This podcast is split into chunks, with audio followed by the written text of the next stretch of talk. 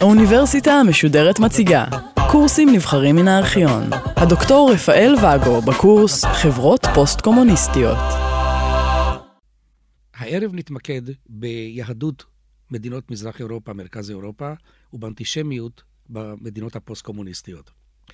אם בסוף המאה ה-19 90% מיהודי העולם התגוררו באירופה, ו-95% מהם התגוררו במזרח אירופה, הרי כיום, לאחר השואה, לאחר שנים גם של התבוללות, של הגירה לאחר מלחמת העולם השנייה לישראל ומקומות אחרים, נאמד מספרם הכולל של היהודים במרחב הפוסט-קומוניסטי, כמובן פרט בברית המועצות לשעבר, בסביבות המאה אלף איש, ואולי קצת גבוה יותר עם מספרם של יהודים מתבוללים אשר חוזרים בשנים האחרונות ליהדות.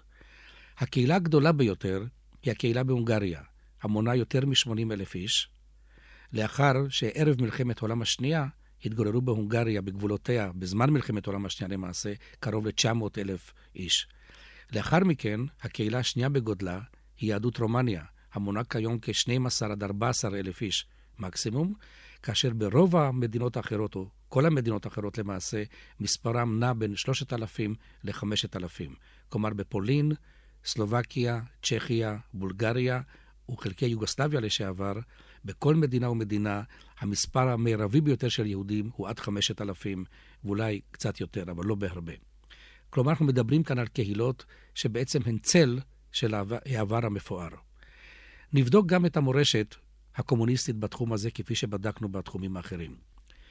המשטרים הקומוניסטיים השתמשו בקהילות היהודיות כחלון ראווה לחופש הדת אשר כביכול היה קיים במדינות הללו, וגם, יש להדגיש זאת, כקשר אל מדינות המערב לצרכים פוליטיים כלכליים.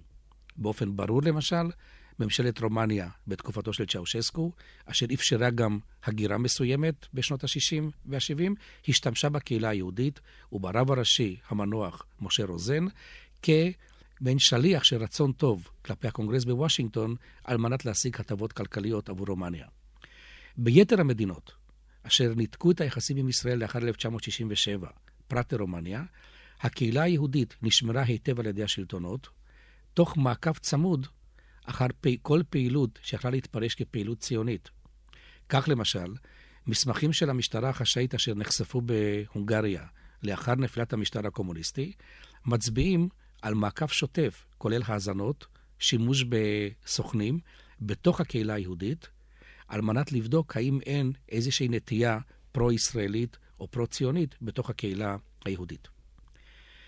לאחר 1989, אנחנו עדים לתחייה והתחדשות בכל מדינות האזור, וכמובן, עוד לפני 89, תהליך חידוש היחסים הדיפלומטיים עם מדינת ישראל, אשר השפיע על החיים היהודים עוד לפני התמודדות הסופית של המשטרים הקומוניסטיים.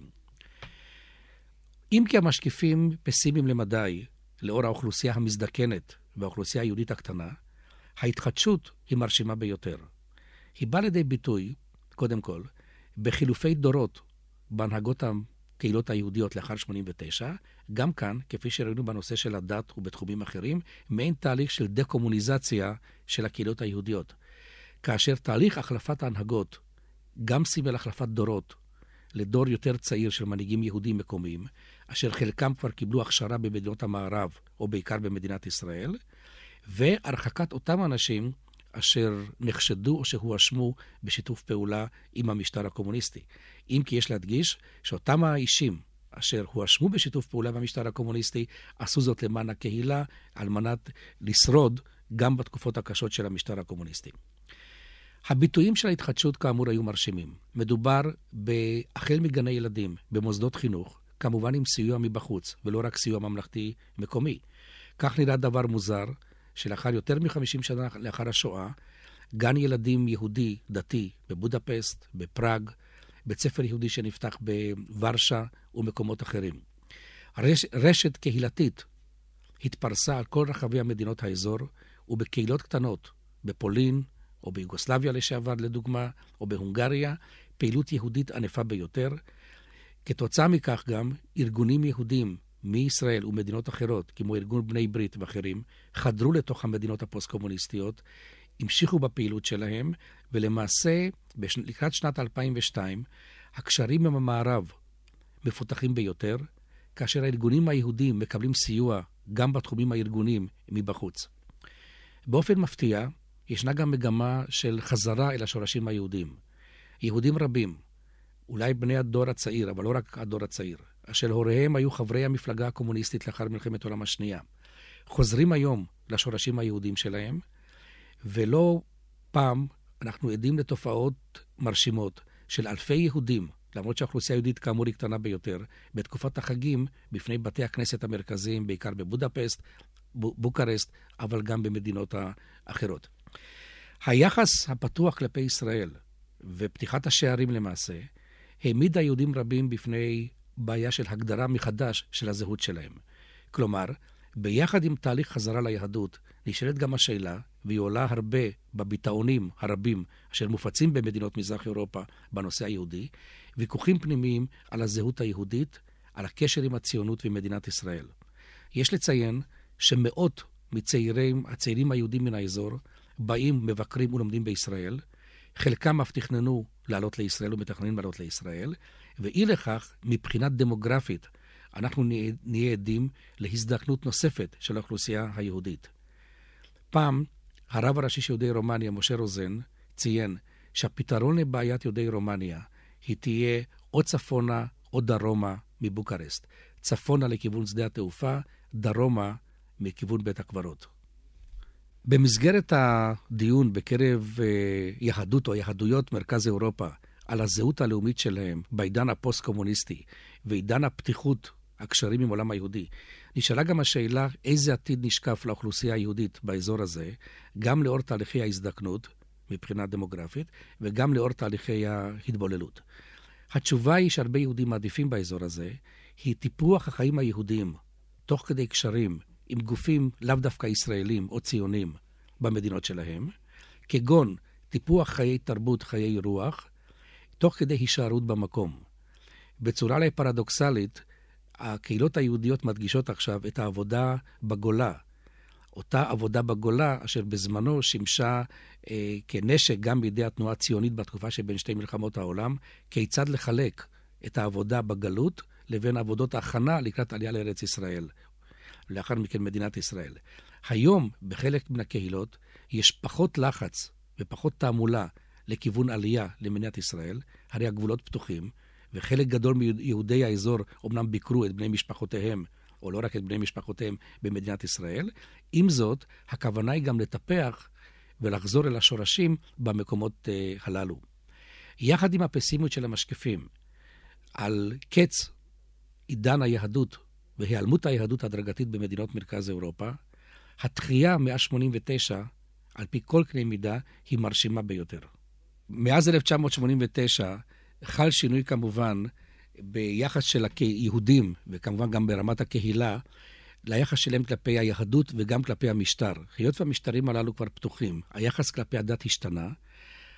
כל אותם היהודים הצעירים, אשר בינתיים גם קצת התבגרו מאז 1989, אשר הפכו לדיסידנטים פרו-ישראלים, פרו-ציונים, התופעות הללו כמובן נעלמו.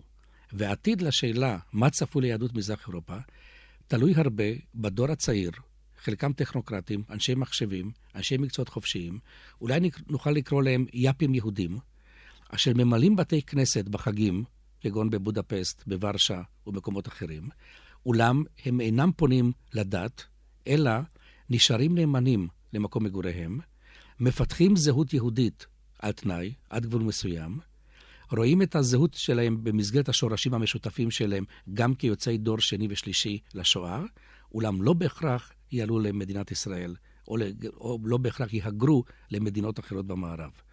לכן, ייתכן מאוד שבניגוד לדעת הפסימים, אשר צופים היעלמות הדרגתית של יהדות מזרח אירופה, נהיה עדים לדור של המשך, אשר יהיה פחות דתי, הרבה יותר חילוני, יותר מודרני, אך יישאר גם, גם יהודי וגם עם הערכים המקומיים בקרב המדינות בהם הוא חי. הזהות היהודית החדשה, המתחדשת במזרח אירופה, מתנגשת כמובן עם תהליך אחר, מאוד בולט באזור, היא תופעת האנטישמיות מאז 1989. עוד לפני שניכנס לדיון מפורט יותר על מרכיבי אנטישמיות באזור, נוכל לציין שהיהדות החדשה הזאת, המתחדשת במזרח אירופה, נאלצת להתמודד מול תופעות של אנטישמיות קיצונית. ואז נשאלת כמובן השאלה, באיזה מידה העתיד היהודי, לגבי אותם היהודים שרואים את מדינות מזרח אירופה כמולדתם, כיצד העתיד הזה יתאפשר לאור עליית האנטישמיות, וכיצד הגורמים היהודים, וכיצד אותו דור חדש בעיקר, מנסה להתמודד מול האנטישמיות. כדי לתת תשובה לנושא הזה, נצטרך לבדוק כמה מן המאפיינים של האנטישמיות הפוסט-קומוניסטית. גם כאן המסורת הקומוניסטית היא חשובה ביותר. המשטרים הקומוניסטיים הדחיקו ולמעשה סגרו את הנושא של האנטישמיות המסורתית הדתית אשר השתוללה במדינות הללו, וגם את הזרמים הימניים הקיצוניים. עם זאת, אנחנו היינו עדים בתקופות שונות, בעיקר בתקופה הסטליניסטית, עד 1953, אבל גם מעבר, לאנטישמיות ממוסדת, אשר באה מלמעלה, אשר ניתקה את יהודי האזור ממדינת ישראל, מן התנועה הציונית, והשתמשה בסיסמאות אנטי-ציוניות, אנטי-אימפריאליסטיות, על מנת לפגוע בחיים היהודים וביהודים. טיהורים של יהודים, כגון בפולין ב-1968, היו סממן ברור לשימוש הקומוניסטי אשר נעשה בצורה צינית בנושא של אנטישמיות. מה התחדש, אם כן, לאחר 1989? אנחנו עדים מאז 1989 להופעת תנועות אנטישמיות או לתעמולה קיצונית ביותר בכל מדינות האזור. מדובר כאן לא רק בפרסום כתבים אנטישמיים, כמו הפרוטוקולים של זקני ציון, מיין קאמפף של היטלר וכתבי שטנה אחרים, אלא מדובר בהופעת קבוצות ומפלגות, אשר מנסות להמשיך את שני הכיוונים המסורתיים של אנטישמיות המרכז והמזרח אירופאית. מצד אחד, האנטישמיות הדתית המסורתית. לדוגמה, בפולין פועלת תחנת רדיו קתולית עם מסרים אנטישמיים ברורים, רדיו מריה, עם מאזינים רבים, אשר מנסה באמצעים המודרניים להפיץ תעמולה אנטישמית בסגנון הדתי הנוצרי. ואין זה מקרה שבפולין, בקרב הכנסייה הקתולית, היו התבטאויות אנטישמיות רבות בשנים האחרונות, לא רק בהקשר הפוליטי, אלא בעיקר בהקשר הדתי. הכיוון השני של האנטישמיות הפוסט-קומוניסטית פונה כמובן עם מסרים מודרניים. ונבדוק עכשיו כמה מן המסרים המודרניים הללו. קודם כל, ההאשמה הגורפת נגד היהודים, וכאן הנושא הזה מתקשר להכחשת שואה באזור הזה, שלמעשה היהודים מנצלים את השואה, או כביכול מה שקרה להם בתקופת מלחמת העולם השנייה, על מנת לדרוש יותר פיצויים, על מנת לדרוש החזרת הרכוש. הנושא הזה עומד במקום הראשון בתוך המוטיבים האנטישמיים במדינות מזרח אירופה, כאשר האנטישמיות משולבת כאן עם הכחשת השואה בדרגות שונות.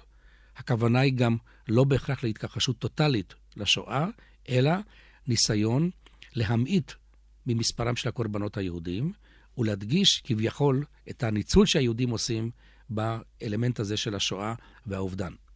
נקודה חשובה אחרת היא שבמדינות מזרח אירופה, בשיח הלאומי, הלאומני, שדיברנו כבר עליו, מציגים את היהודים כגורם המרכזי אשר הביא עליהם את המשטר הקומוניסטי. וכאן הועלתה תיאוריה קיצונית ביותר, אשר זכתה לצערנו להדר רבה בשכבות רחבות של הציבור.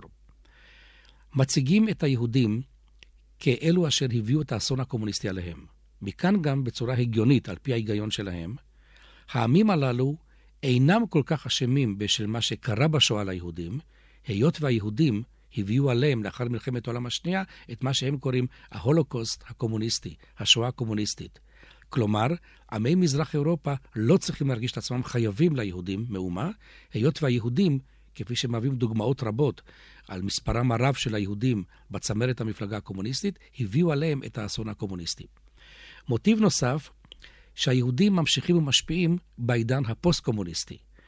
התיאוריה הזאת, גם היא זוכה לאהדה רבה בקרב עמי מזרח אירופה, כאשר למרות שאנחנו מתמודדים כאן עם תופעה של אנטישמיות ללא יהודים, כיוון שאין קהילות יהודיות גדולות ואין יהודים רבים, כפי שציינו, הרי מספרם המעט של היהודים, אשר עדיין נמצאים בחיי הציבור בתקשורת, מציגים אותם כדוגמה לשליטה יהודית בעידן הפוסט-קומוניסטי. כך לדוגמה, מפלגת הצדק והחיים ההונגרים, מפלגה קיצונית ימנית, מדגישה בביטאונים שלה בשבועון שלה ובירחון שלה, עד כמה אלמנטים זרים, קרי יהודים, ממשיכים ושולטים כביכול בכלי התקשורת, בחיים החברתיים, בחיים התרבותיים ובחיי הכלכלה. כך נוהגת גם ברומניה, מפלגת רומניה הגדולה, כך נהגו גם בפולין קבוצות אנטישמיות, אשר דיברו על תפקידם של היהודים כביכול בעידן הפוסט-קומוניסטי. אלמנט אחר הוא הנושא הכלכלי.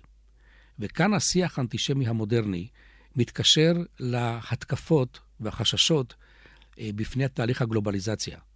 האנטישמים במזרח אירופה מדגישים נקודה מאוד קריטית, שהיהודים הם האינטרסנטים והם המרוויחים העיקריים מתהליך הגלובליזציה, לכן, למעשה, כל השיח האנטישמי לא שונה בהרבה מן השיח שמופיע בפרוטוקולים של זקני ציון, אלא הוא מולבש בקריטריונים המודרניים, כגון אינטרסים גלובליים של היהודים בעידן של הגלובליזציה, אינטרסים אסטרטגיים של מדינת ישראל יחד עם ארצות הברית כדי להשתלט על העולם. כך שאותם האלמנטים הישנים מופיעים היום בלבוש חדש. יתרה מזאת, חלק מקווי ההמשכיות הללו באנטישמיות, לא בהכרח בקו הדתי כמובן, הם בעצם מורשת עגומה מן התקופה הקומוניסטית. כאשר האנטישמיות המודרנית משתמשת לא פעם בנוסחאות אשר אולי אותם האנטישמים החדשים היום למדו מן האנטישמים בתקופה הקומוניסטית, כאשר היהודי הוא משמש כמילת קוד לכל דבר שהוא קוסמופוליטי, כל דבר שהוא זר, כל דבר שהוא מנוכר. נושא אחר הוא כמובן נושא של הכיוון הדתי. כפי שציינו, בפולין קיימת תחנת רדיו אה, קתולית אנטישמית. בהונגריה פעילות מסוימת מצד מפלגת הצדק והחיים ההונגרים בכיוון הדתי, בעיקר הקלוויניסטי. עם זאת, יש לציין שהנושא הדתי, לאור ירידת הסנקציה הדתית בכלל במדינות מזרח אירופה ותהליך החילון, לא תפסה מקום מרכזי בשיח האנטישמי, אלא אלמנטים הרבה יותר מעשיים פרגמטיים, כפי שהזכרנו קודם לכן. אלמנט חשוב בהתפשטות האנטישמיות המודרנית, הפוסט-קומוניסטית, היא בנושא של האינטרנט מאז אמצע שנות ה-90. בשנת 2002 פועלים עשרות אם לא מאות אתרים אנטישמיים, ניאו-נאצים קיצוניים, פשיסטים, במדינות מזרח אירופה, אשר מפרסמים כמעט מדי יום תעמולה אנטישמית והכחשת שואה בדרג הקשה ביותר, ועל פי מידע שמצטבר בקרב גורמי המעקב, יש לאתרים הללו יותר ויותר פונים, מצד, בעיקר מצד הדור הצעיר במדינות מזרח אירופה. כיצד יהדות האזור מגיבה ומתגייסת מול התופעה הזאת. כאן יש מספר תגובות אשר לא שונות בהרבה מן התגובות היהודיות האופייניות במדינות אחרות ובתקופות אחרות לאנטישמיות. חלק מראשי הקהילה היהודית טוענים, אולי בשל סיבות פוליטיות, שאנטישמיות איננה חזקה, שאין אנטישמיות במדינות הללו, אלא יש כמה אנטישמים קיצוניים. מצד שני, גם בקרב אנשי הדור הצעיר, אשר רובם הם ליברלים, אם לא שמאלה מכך, מדברים על הסכנה של תחיית האנטישמיות והלאומנות הקיצונית, וגם אותם הפעילים היהודים, אשר לא בהכרח משתתפים בחיים היהודיים כיהודים, אבל משתתפים בצורה בולטת ביותר ובוטה ביותר במאבק כנגד האנטישמיות והגזענות. וכאן נשאלת השאלה, האם במזרח אירופה אכן קיימת אנטישמיות ללא יהודים, ועד מתי? תופעה אחת היא ברורה לחלוטין. במדינות מזרח אירופה כן קיימת אנטישמיות ללא יהודים, אם כי, כפי שאנטישמים מציינים, לא מזיק אם יש קצת יהודים על מנת להדגיש את ההשפעה שלהם, אבל מאידך, אנחנו נהיה עדים בשנים הבאות לשקיעה הדרגתית גם של המסרים הלאומניים, ומקווים גם לשקיעת האנטישמיות המסורתית באזור הזה.